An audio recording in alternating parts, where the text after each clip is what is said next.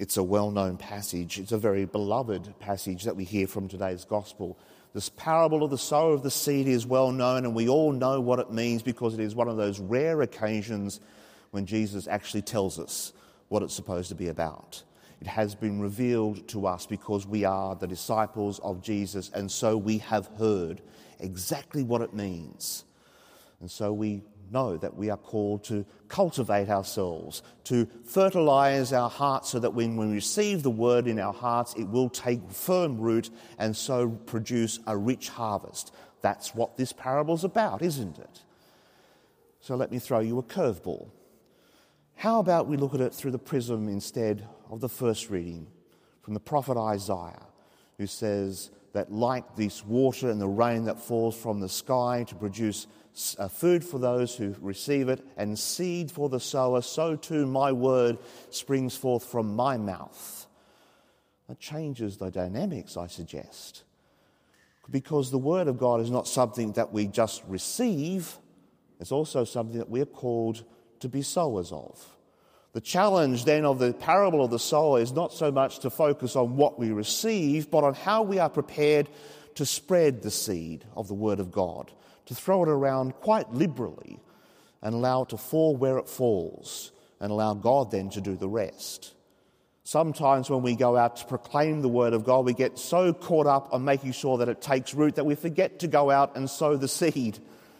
So often we think it's our job to make sure it takes firm root in people's hearts. But it's not. Our task, if we listen to the scriptures, both of the first reading and our gospel, is to sow the seed wherever it may fall, to throw it onto the pathways, into the rich soil, among the thorns, wherever it might fall, because it's not our responsibility to make sure that it takes firm root. That's God's job. Our task, however, is to make sure it's sown.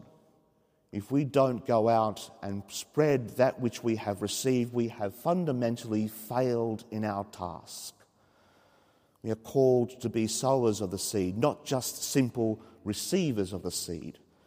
And if we're honest with ourselves, the true value of that which we have received will only be revealed to us when we go out and give it away.